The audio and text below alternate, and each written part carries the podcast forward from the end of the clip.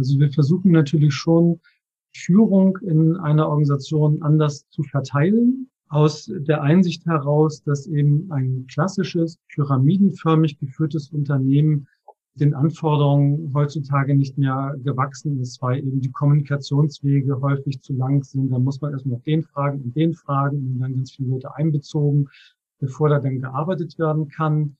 Und es sind auch immer mehr Führungskräfte involviert, die viel zu weit weg sind vom eigentlichen Geschehen, so, so dass auch die Entscheidungskompetenz da manchmal nicht die ist, die man vielleicht nicht braucht. So, und deswegen war die Frage, wie kann man jetzt eine Organisation so bauen, dass die Menschen, die unmittelbar an dem Geschehen dran sind, auch die entsprechenden Entscheidungen treffen können.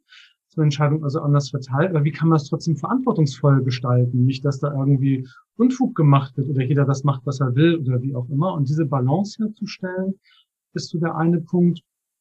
Also Führung anders zu verteilen, zu organisieren aber auch nicht wieder in den Weg zu gehen, wie man es vielleicht in den 70er, 80er Jahren so in basisdemokratischen Bewegungen hatte, so, dass alle über alles mitreden und so weiter. Das möchte man ja auch nicht mehr. Das war ja furchtbar und auch ermüdend und da kam ja auch wenig bei raus.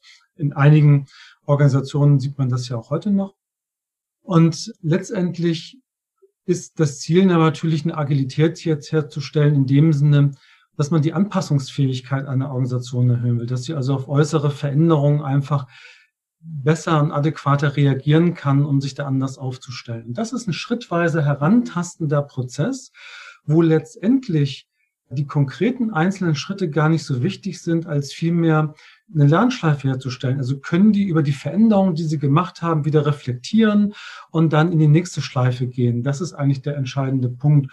Und da gibt es kein fertig oder richtig oder falsch. Und da gibt es nur die Frage, lernen wir gut aus dem, was wir ausprobiert haben? Das fällt den Organisationen heute schwer, weil wir die letzten 30, 40 oder vielleicht sogar 100 Jahre auf Effizienz getrimmt waren. Und da war das nicht notwendig.